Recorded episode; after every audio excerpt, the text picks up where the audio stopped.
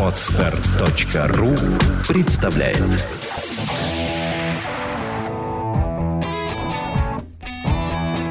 Проект «Чувство покоя» представляет Александра Иванова и Андрей Капецкий в лучшем психологическом подкасте «Психология, мифы и реальность».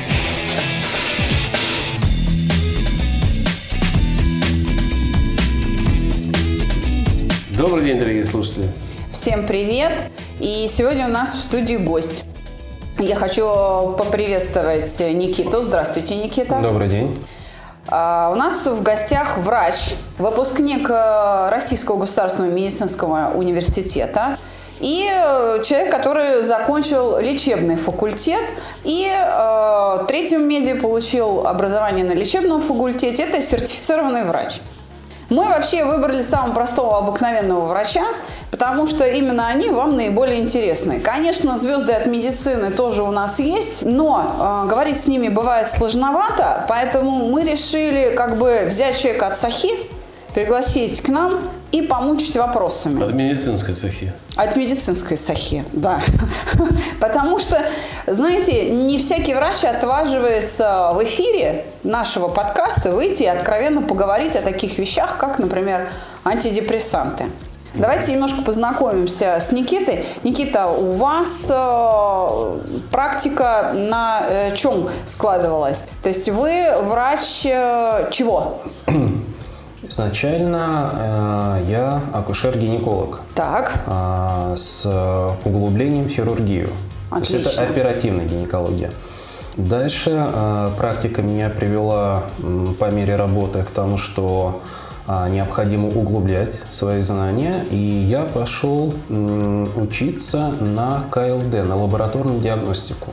Отлично. Поскольку в гинекологии это один из главных коньков. И весь мой опыт говорил о том, что знания гинекологов, они в этой области вообще либо нулевые, либо крайне ограничены. Далее, Я думаю, многие женщины, которые нас сейчас слушают, с этим согласятся. Конечно, потому что любая дама, попадая в гинекологию, сталкивается с тем, что ей назначают кучу лабораторных анализов, она тратит на них кучу денег, а для чего эти анализы и как их трактовать, врач порой не понимает. Но зачем-то назначает. А абсолютно протокольно. Абсолютно протокольно, либо потому что надо план гнать. А, понятно. Но я знаю еще, что вы занимаетесь остеопатией. Да, конечно, опять-таки э, опыт работы привел меня к пониманию того, что в гинекологии, как и в любой традиционной медицине, мы помогаем только людям с острыми патологиями. Любая хроника, она, увы, еще не подвластна нам. Вот так. Ну что ж, Андрей, Да, давайте я перейду к нашему, э, так сказать, к нашей теме подкаста, к антидепрессантам. Я думаю, мы с Никитой встретимся еще раз и обязательно откроем психосоматическое состояние у женщин, э, вообще как влияет психосоматика на женские болезни. Обязательно сделаем такой выпуск, и мне кажется, он будет очень интересен. Вопрос. Прислал его наш выпускник Денис Полухин. Он э, спрашивает о действиях э, антидепрессантов. Хочется узнать, что это за таблеточки, как они действуют, физику процесса, так сказать, КПД. Личные поиски привели к противоречивым данным, ощущение, что ады как-то случайно появились и непонятно как действуют. Действие заключается в глушении эмоций и, как я понял, все. Говорят про серотонин, но точных данных о работе нет. Куча побочек. Также говорят о том, что их нужно подбирать, а как не написано. Вы должны знать о результатах работы адов. Поделитесь, пожалуйста, информацией. Мне она интересна в плане помощи другим, принимающим таблетки людям. А вот такой вопрос от человека и, в принципе, помогает людям э, осознать, что таблетки эти не приносят пользы, насколько я понимаю. Или вообще хочет просто разобраться в этом вопросе. Никит. я хочу попросить Никиту не удивляться, почему, собственно, с вашим образованием, вы же не психиатр, да, нарколог или там, да, почему мы к вам обращаемся, а именно потому, что вы не психиатр. Потому что мы знаем, что скажет психиатр. И это знают и большинство наших слушателей. Нам как раз нужно мнение простого, нормального, обыкновенного врача, ну, практически из поликлиники, да, потому что вам все равно с этим приходилось сталкиваться в практике, верно?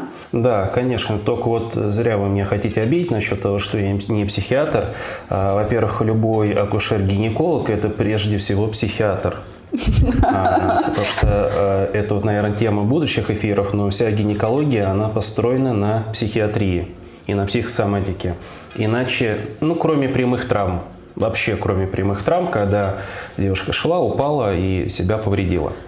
А, поэтому, ну, конечно, в некотором роде я психиатр, только э, мое направление, оно очень далеко от э, применения фармпрепаратов, которые применяют в психиатрии. Но, тем не менее, давайте немножко расскажем слушателям о видах лекарств, их действий, чтобы, ну, хотя бы самое общее представление создать.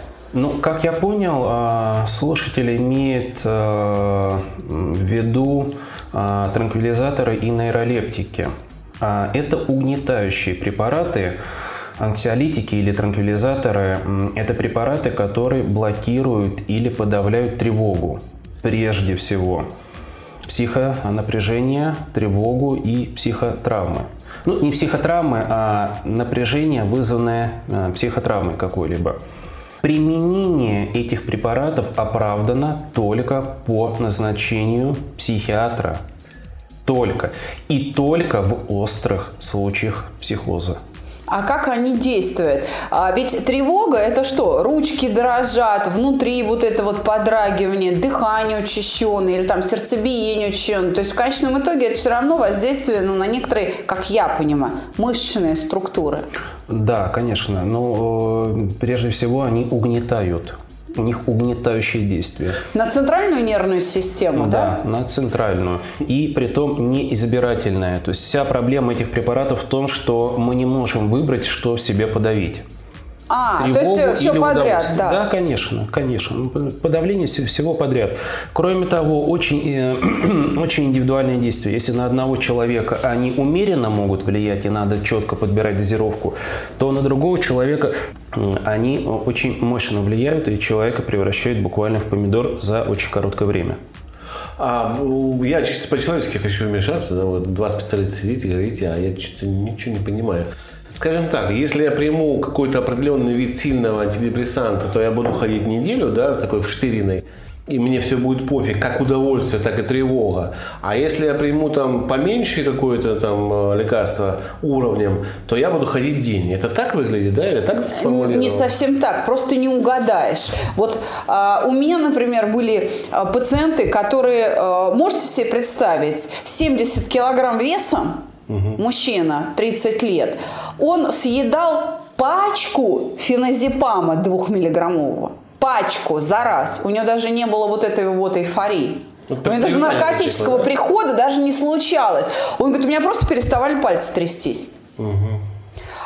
В этом смысле, вот как раз врач-гинеколог не даст соврать. Я, ну, рыжая конопатая, и каждый раз, когда я рожал своих детей, у меня их двое, и э, меня привозили в родблок, врачи закатывали глаза и говорили, боже, рыжую прикатили, все, кошмар. И на вопрос, чем там вам рыжие не угодили, они говорят, вы знаете, у вас как у вас работает ферментная система, никто не знает. Мы вам лекарство даем или там витамину даже, да, а что она там с вами сделает? Только Господу Богу известно. Вот, Никита, скажите, это так? Да, это так. Вот очень яркий пример, который вы привели, тем более, что феназепам, а, его относят к группе сильных транквилизаторов. Это большие транквилизаторы. Есть еще вторая группа, это малые дневные транквилизаторы. Вот а, феназепам... а, а перечислить вот эти дневные транквилизаторы можно хотя бы парочку а, препаратов малые? для просветительства? Да, которые да. Ежедневно вы пьют, да? А, Родотель, э, Грандоксин, Фенибут, одни угу. из самых э, популярных. Вот феназепам – это вообще один из самых сильных препаратов. И да, действительно, бывает такое, что человек выпивает буквально пачку и без какого-то эффекта. Плюс еще э, эффект привыкания никто не отменял. Э, потому что мы все знаем примеры, когда человек привыкает к препаратам данным, особенно когда они не подконтрольны врачу. Применение этих препаратов не оправдано. Можно ли сказать здесь о зависимости? Именно. Ну, есть Именно это о вот ней как- мы и говорим. Как э, алкоголь, э, Конечно, наркотики, да, вот прям конечно. такая прямая зависимость, без них все плохо. Конечно. Объясню. Очень яркий пример. А, У меня была пациентка, которая 5 лет сидела на транквилизаторах, а именно на феназепаме. Притом абсолютно э, безграмотно, хотя она принимала их под контролем психиатра, врача-психиатра. Но, к сожалению, психиатр не очень корректно себя с ней вела, объясняя ей, что если она прекратит прием этих препаратов, она умрет. Запугиваю. Конечно. Мгм. То есть страх заставлял ее пить. Конечно. То есть это был э, метод э, прикрепления к себе клиента. Вот чем страдает, кстати, большинство специалистов, вот это вот прикрепление любым способом получения выгоды. Это та причина, по которой здесь тему антидепрессантов с психиатром мы не обсуждаем. Да, да, именно поэтому. Кроме того, надо понимать, что для многих врачей это очень легкий метод ведения, не надо напрягать голову. Ты выдал таблеточку, которая абсолютно превратила человека в овощ, и дальше этот человек на этой таблетке живет и ходит к тебе на прием только для продления рецепта. Но, опять-таки, а, как правило, люди, которые применяют эти таблетки, эти препараты, группа этих препаратов, они вполне могут обойтись без них. Но они это не сознают, да? То есть это внушение, Конечно, да? конечно. То есть э, прием этих препаратов оправдан только в очень острых случаях. Ну, там шизофрения крайней степени. Ну, Вот это, это уже э, маргинальные случаи, но м, психоз яркий. То есть вот слушайте внимательно, наши дорогие подписчики. Профессиональный врач э, с двумя, в общем-то, образованиями, э, который, да, причем, который имеет очень общее, почти философское м, образование, философскую подготовку, биологический факультет, это закономерности более высокого порядка, чем только лишь медицина. Это работа вообще биологических объектов. Врач Никита Истомин вам русским языком говорит вот такие вещи. Нужно э, над этим задумываться. Это же жизненно важно. Да, согласен. Более того, э, мои коллеги, друзья, психиатры, очень авторитетные, они кулуарно говорят о том, что две трети случаев приема этих препаратов не оправданы. То есть в двух третях 75% людей, которым назначены эти препараты, могли их не применять. А вот я хотела спросить сейчас у Никиты. Никита, скажите, э, пожалуйста, мы работаем со стоматологами. Мы готовим к стоматологическим вмешательствам пациентов, которым предстоит костная пластика, например, там верхней или нижней челюсти. После аварии там нужно восстановить часть челюсти, чтобы потом поставить импланты, прикрутить коронки, чтобы человек мог жевать, да? А, они как раз перед такими операциями, а, перед введением седации внутривенной, дают э, таблеточку феназепама. То есть это можно рассмотреть как оправданное применение? Э, В глубокой теории, да, на практике далеко не всегда. То есть стоматологам э, тоже имеет смысл задуматься, может быть, заменить таблеточку феназепама психотерапией, подготовкой, потому что те врачи-стоматологи, которые с нами работают, профессора, они нас и приглашают для того, чтобы не применять вот эти вот э, успокоительные. Абсолютно так. У меня такое же мнение на этот счет. Я могу вмешаться, да, опять как любитель. А, Я так понимаю, что профессиональные врачи-психотерапевты и психиатры не видят альтернативы. Или не знают. Или, что, скорее всего, как мне кажется, судя по тому, как мы с ними общаемся, они не хотят воспринимать чужую точку зрения, не допуская, что может быть другой путь. Ну, э, Андрей, э, я, наверное, хочу тут, э, ну, не буду говорить ничего против своих коллег, но, тем не менее, в остеопатии и в психоэнергетике, с которой мы работаем, есть такое понятие, как самоограничение. Это когда человек себя ограничивает теми знаниями, которые он получил ранее, будучи уверенным в том, что кроме них нету ничего истинного. Поэтому для матерого психиатра, работающего долго лет, много лет на одном месте работы, нет ничего, кроме данных препаратов. Я здесь хочу процитировать Хотя, э, да, академика Вернадского и поддержать Никиту, а, который говорил, нет неизлечимых заболеваний, есть недостаток знаний. Именно так. То есть именно так. Это именно то, что в свое время меня побудило уйти от гинекологии намного дальше. Именно для того, чтобы прийти обратно в гинекологию и применять данные сведения, полученные мной на других кафедрах. То есть э, расширить представление. Конечно, конечно. Угу. В принципе, очень многие э, психотерапевты, психиатры именно так и делают. Уходя от э, наркопрепаратов, уходя от транквилизаторов, нейролептиков, э, в гипнотерапию, в трансовые техники, психотерапию. Но э, это лишь те э, врачи, которые могут себя не ограничивать знаниями, полученными в ординатуре или интернатуре. Ну, проект «Чувство покоя» на этом вообще строит свой бизнес, на том, что э, мы э, снимаем даже людей с лекарств. Потому что для нас разницы нет никакой. Это зависимость от феназепама, от алкоголя или табака. Э, человек страдает. Я хочу вернуться к нашей теме. И вот по вопросу там было о КПД.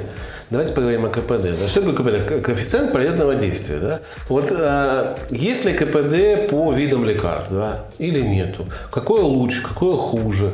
Это можем как-то озвучить там коротко? Опять-таки в глубокой теории, потому что человек это а, с одной стороны это биоробот, с другой стороны это уникальный. Каждый человек это уникальный робот.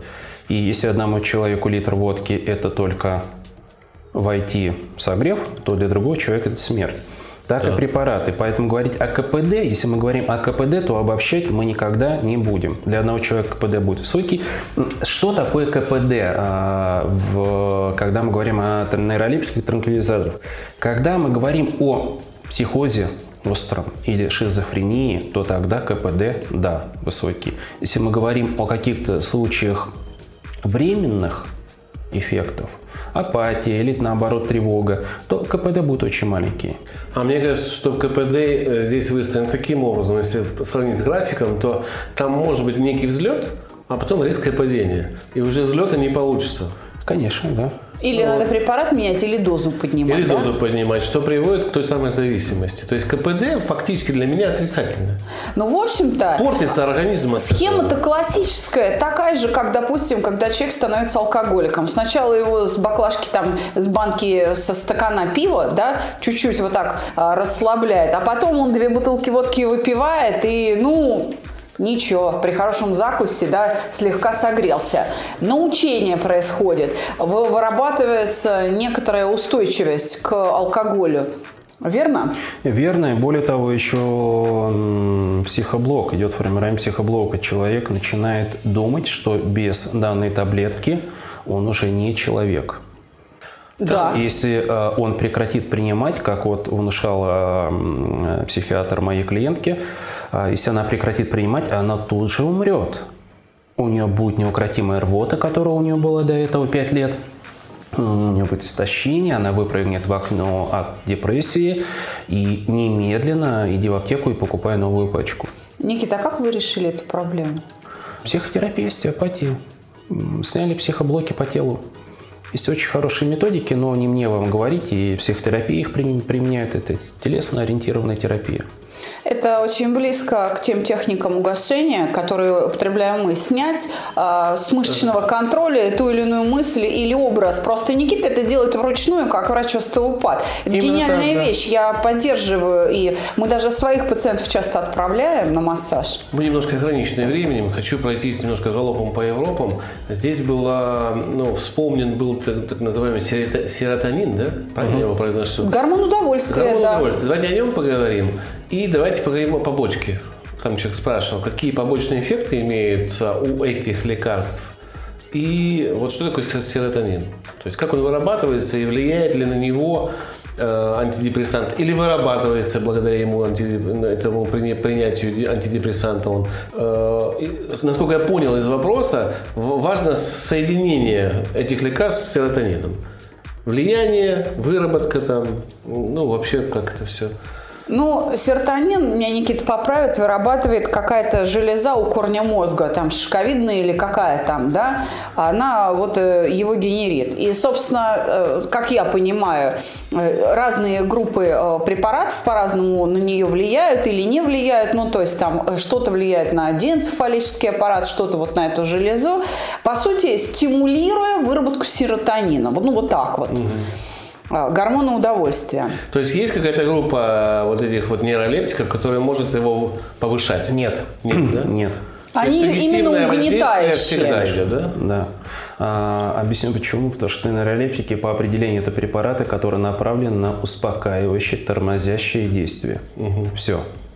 То есть и на кору, и на диэнцефалический аппарат действует. Все равно. То есть- Угнета- Это угнетающее на нервную систему действия. И Я понимаю, почему Никита, как врач, отказался от э, применения вот таких препаратов, от рекомендаций их, потому что они действительно имеют общее действие. Человек, да, он не тревожен, но он и радоваться не может. Он не может удовольствие получать. И поэтому э, многие э, думающие специалисты отказываются от фармакотерапии, там, депрессии и так далее. Для чего? Для того, чтобы э, взять в руки более совершенный инструмент психотерапию. А почему? Потому что она имеет избирательные действия. Не все подряд умственные операции прекратить, а только те, которые поддерживают вот эту данную конкретную тревогу, связанную с конкретным психотравмирующим событием. Верно? Я уточню. Мы находим доминанту и работаем с доминантом. Наш а человек. подряд, конечно. То есть мы а, а, угнетаем или убираем, даже не угнетаем, мы ликвидируем на корню доминанту, доминирующий эффект. То есть то, что, а, на чем человек а, получил якорь и тормозит э, свой путь на этом якоре. То есть что-то, а, был какой-то первичный фактор, который доминирует, он а, э, сформировал очаг в теле, мышечный или какой-то э, другой, и дальше а, якорь, действие якоря, и мы получаем проблему. Но если перевести с русского на Да, нормальный, такое то якорь, доминанта это что? Временно господствующий рефлекс. То, что Именно так, Никита, да. врач Никита Истомин называет якорем, это зона мышечного контроля. Это конечный пункт выхода на периферию условной реакции вот этого вот э, временно господствующего рефлекса. И, собственно говоря, снимая э, мышцу с этого контроля, расслабляя ее по-русски, Да. разрушается доминант. Это полностью укладывается в павловскую схему. Или наоборот, мы ее вводим в предельную депрессию, а, которую она держит не больше полминуты, и дальше происходит Да. расслабление. Да, а потому что переутомление нейронов, Переутомление, и да. все. Да. И сигналы перестают выходить на периферию. А может, Нейрон останавливается. вопрос. Давай. Серотонин. Да. Верну вас к теме. Серотонин. Может ли угаснуть навсегда и выработка его превратиться под воздействием э, вот, приема этих лекарств? Э, Вряд ли. Вряд ли, да? Вряд ли. Ну, То есть, Ну, может он научиться вырабатываться в меньшем количестве и остаться после отмены в таком же... а, И нужно синдром- будет учиться, удовольствие опять... Синдром угнетения, да, вероятен, но это уже опять-таки какие-то ультимативные варианты. Это надо все время жить на нейролептиках, транквилизаторов. И, Есть такие люди, кто живет. Который по 10, по 15 лет, да. Да? Ну, Вот, значит, видимо, для них этот вопрос очень важен. Могут ли они вернуться даже, Да, получив могут. психический э, эффект, да, вернуться к нормальной жизни? да, могут, но первично это отмена приема а, данных групп препаратов. И работа длительная, надо быть готовым к длительной работе с психологом, остеопатом, телесно-ориентированным терапевтом, хобби и многие другие вещи. А Но люди очень четко- боятся ломки. Потому что на отмене Значит, препаратов а- начинается самое натуральное похмелье. Конечно, если отменить препарат и ничего не делать, ломка будет. Так. Если идти и работать с квалифицированным психотерапевтом, а, психологом, остеопатом, никакой ломки не будет. Пойди найди его. Вот Никиту мы нашли.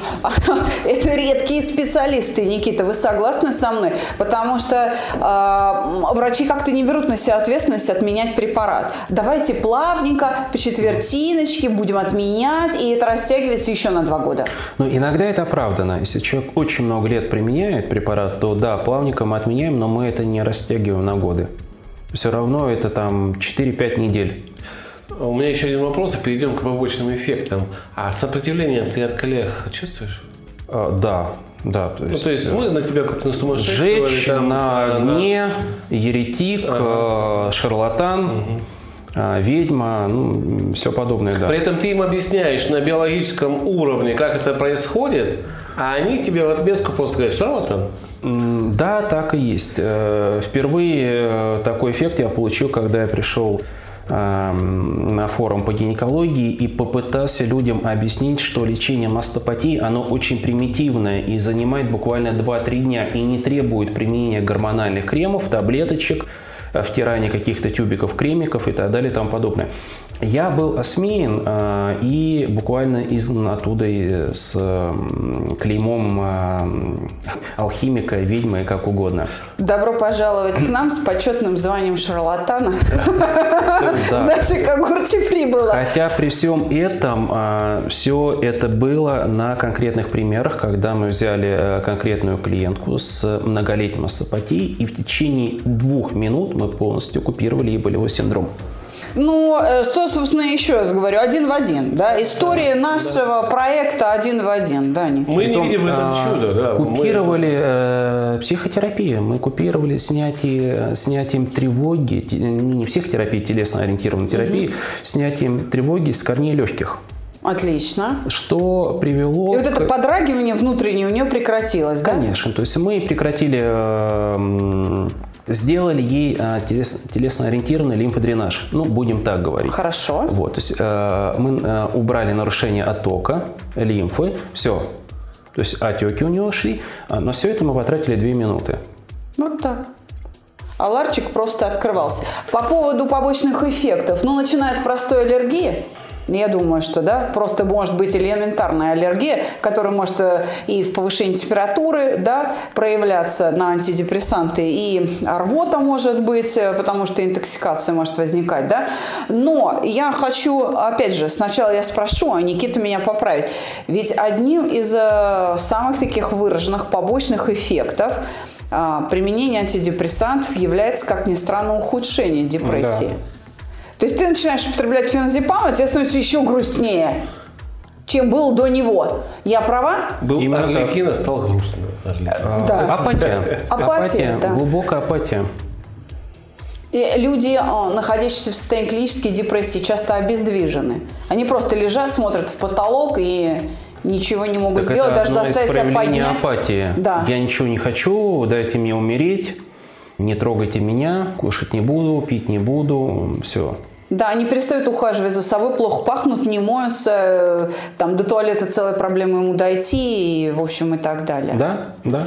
Ну, это общие, да? А есть ли какие-то конкретные, там, почка отвалилась, поджелудочная не работает. Ну, есть же такие какие-то вещи? Или это не нужно перечислять в побочных эффектах? Я думаю, что... Почему? Э, Надо. Ну, во-первых, эффекты мы всегда делим на какие э, в данных препаратах, на группы каких эффектов побочных. Это психоэффекты, это опять-таки эффект привыкания, эффект отмены, эффект э, необходимости перехода более сильным препаратом, Потому что это не, не, не штыряет уже, да? Да. Да, ну, как говорят наркоманы, не торкает или не, не штырит торкает, даже. Да. А, в неврологии побочные эффекты, опять-таки. А могут быть проблемы как раз с тем, что развивается какая-то, э, там, не знаю, сердечная патология, ишемия, там, допустим, на фоне применения таких лекарств или что-то? В принципе, да. Или там язва, потому что это токсичные препараты. Ну, а, печень, мне кажется. Ну да, вот, вот такие, там гепатит может быть или что-то. Ну, судороги могут быть элементарно. Вот так. Э, более частое явление на данных препаратов – это судороги. А судороги – это, кстати, опасно, потому что судорогой может свести любую мышцу, и дыхательную, и сердечную миокард, то есть это мускульный мешок, внутри которого расположено сердце. То есть это довольно опасная история, поэтому с судорогами обязательно нужно бороться. И судорожную активность в организме как регулировать? Какие обычно? Витамины или что там назначают? Антиконвульсанты применяют. То есть это э, дополняет другими препаратами на фоне отмены. А если просто я и не болею никакой депрессией, не потребляю, а, но у меня вот подрагиваются ручки-ножки, да, ну или там, а, что мне, курага, бананы, как это обычно регулируется но, в организме? Вот тут вот как врач я, наверное, не хотел бы огульно говорить, что попейте клюковку, угу. да, болит голова, попейте клюковку. Все имеет свои причины, и если у одного судороги не по одной причине, то у другого человека будет абсолютно другая причина. Угу, то есть сам симптом Конечно. не определяет лечение. Нужно Нет, смотреть, ни в коем случае. да, в связи угу. с чем он. Всегда мы подходим индивидуально. Именно поэтому интернет и наша подруга – это главный враг.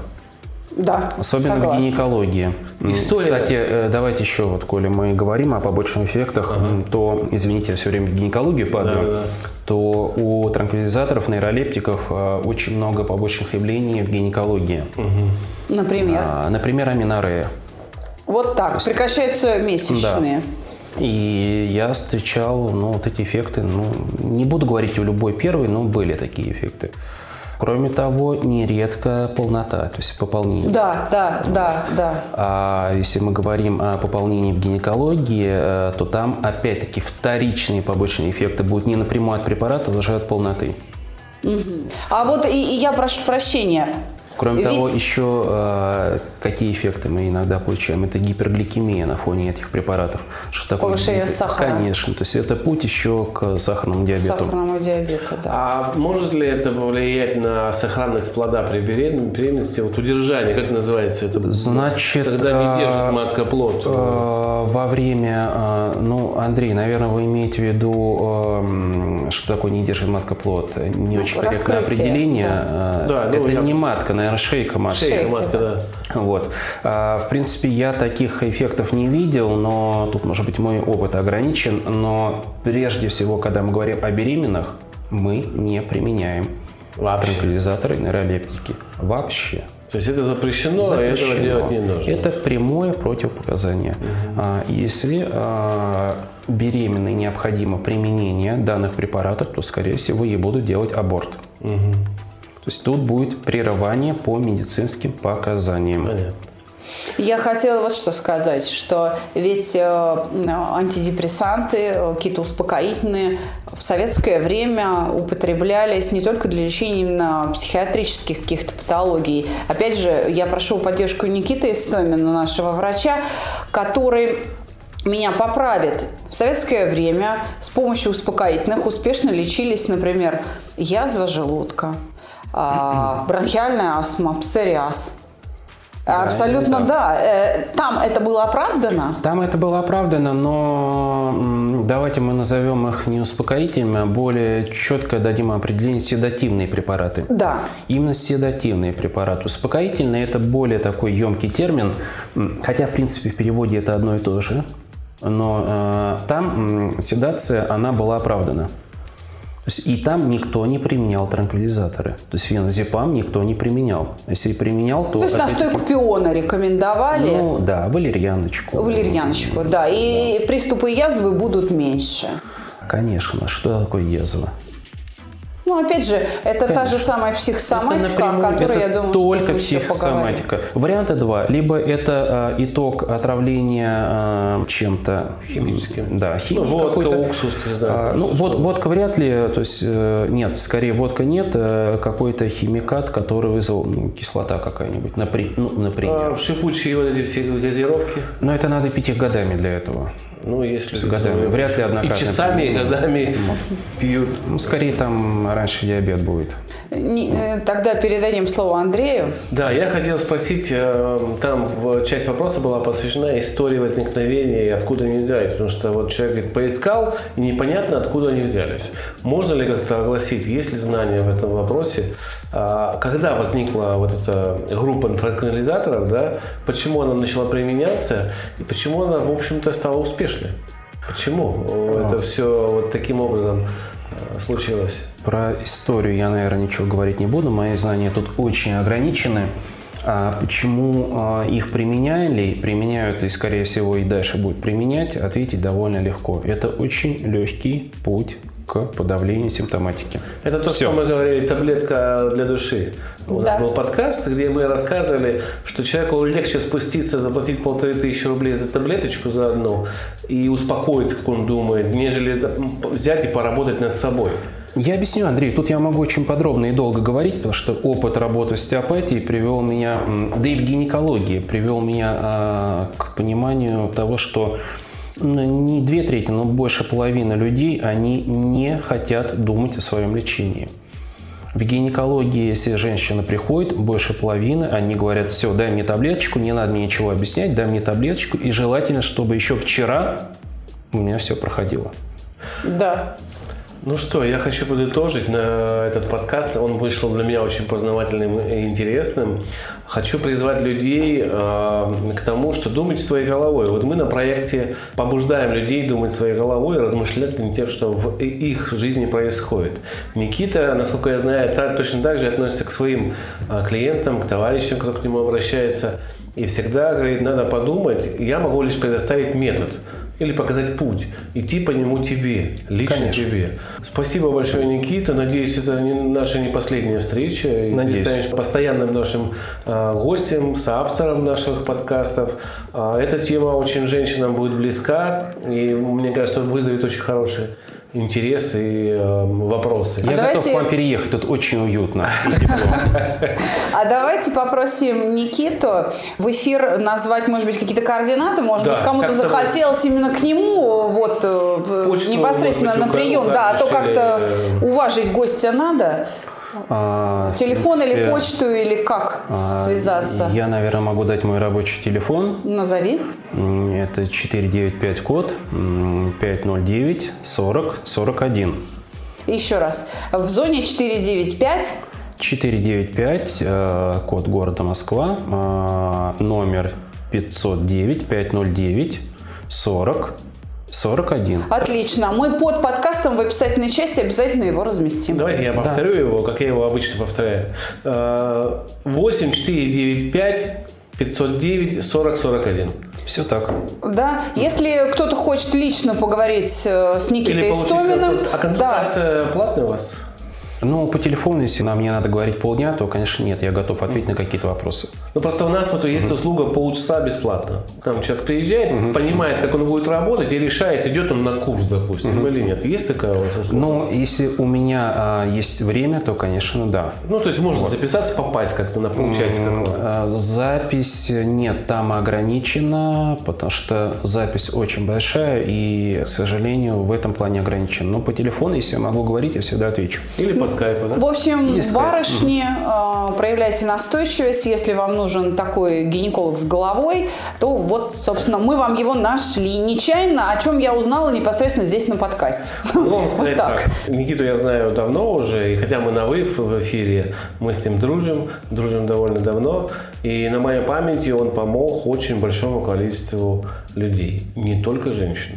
Поэтому очень хороший специалист, очень хороший человек, очень хороший а, фотограф, потому что мы с ним- Бывший, бывший, бывший. Э, ну, Все-таки времени не хватает. не хватает, да. Мы с ним-то, в общем, на фотографическом поприще и познакомились. Я даже не мог представить, что такой талантливый фотограф, еще и талантливый врач. А оказалось, что таланты в нем э, везде присутствуют, во всех ипостасях. Ну что, спасибо большое, Никит. Благодарю. Всего хорошего. Оставайтесь с нами. До новых встреч. thank you